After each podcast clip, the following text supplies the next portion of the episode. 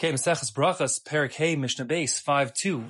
This Mishnah talks about the um, particular insertions we have to the regular Shemona Esrei prayer at different times. Um, the first says, Mazkirin Gevuras Gesham B'tchias Amesim. In the winter season, we mention um, Hashem's might in bringing the wind and rain.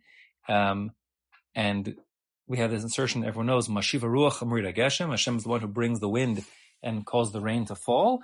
And that is said in the second bracha of the Shemona Esrei, called the Tchias Amesim bracha, because it speaks about the resurrection of the dead, and in some ways, the bringing of rains and the refructifying of the land and its re-coming alive after the death of winter is somehow comparable to Tchias Amesim, the resurrection, and also uh, just in general, the power to bring rain and so on is something that's unique to Hashem, and therefore belongs in that second bracha of Tchias Amesim. We're not talking about requesting rain where simply the hazkara, the mention of the power that Hashem has to bring the rain, that's what we're talking about over here. The Mishnah continues on to talk about the request. Vishoalin hagishamim. We request that rain should come. That's the ten talum mata livracha.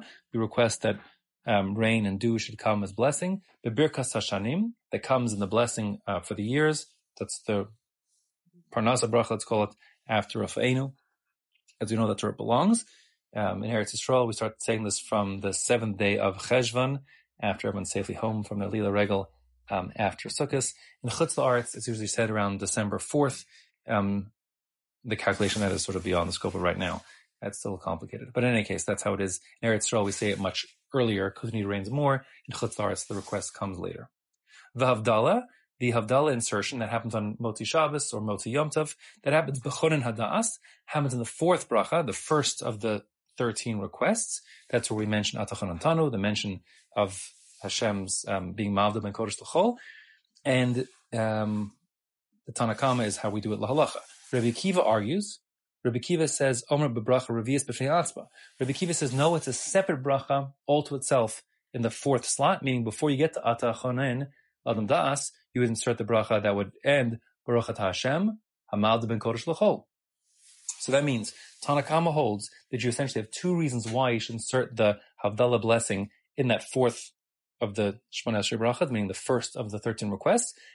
Two reasons. The first reason is because that's during the Shabbos or Yom Tov, we say this, always say the same first three blessings. So you're still in sort of like universal, even Shabbos mode. Comes the fourth blessing now, you've lapsed into Chol mode, into outside of Yom Tov mode or Shabbos mode, and therefore it's time now to insert not just the first blessing about Das, about having um, intelligence and, and wisdom, understanding, but also um, Havdalah. The second reason brought down is because it requires um, Das to under, to have the ability to discern Kodesh from Chol, to understand um, the uh, the difference between Yom Tov and, and Chol or Shabbos and Chol, and therefore again, it's appropriate that you would say the mention of Havdalah in the blessing about um, intellectual capacities, which, you know, mental capacities, which allow you to appreciate the Havdalah.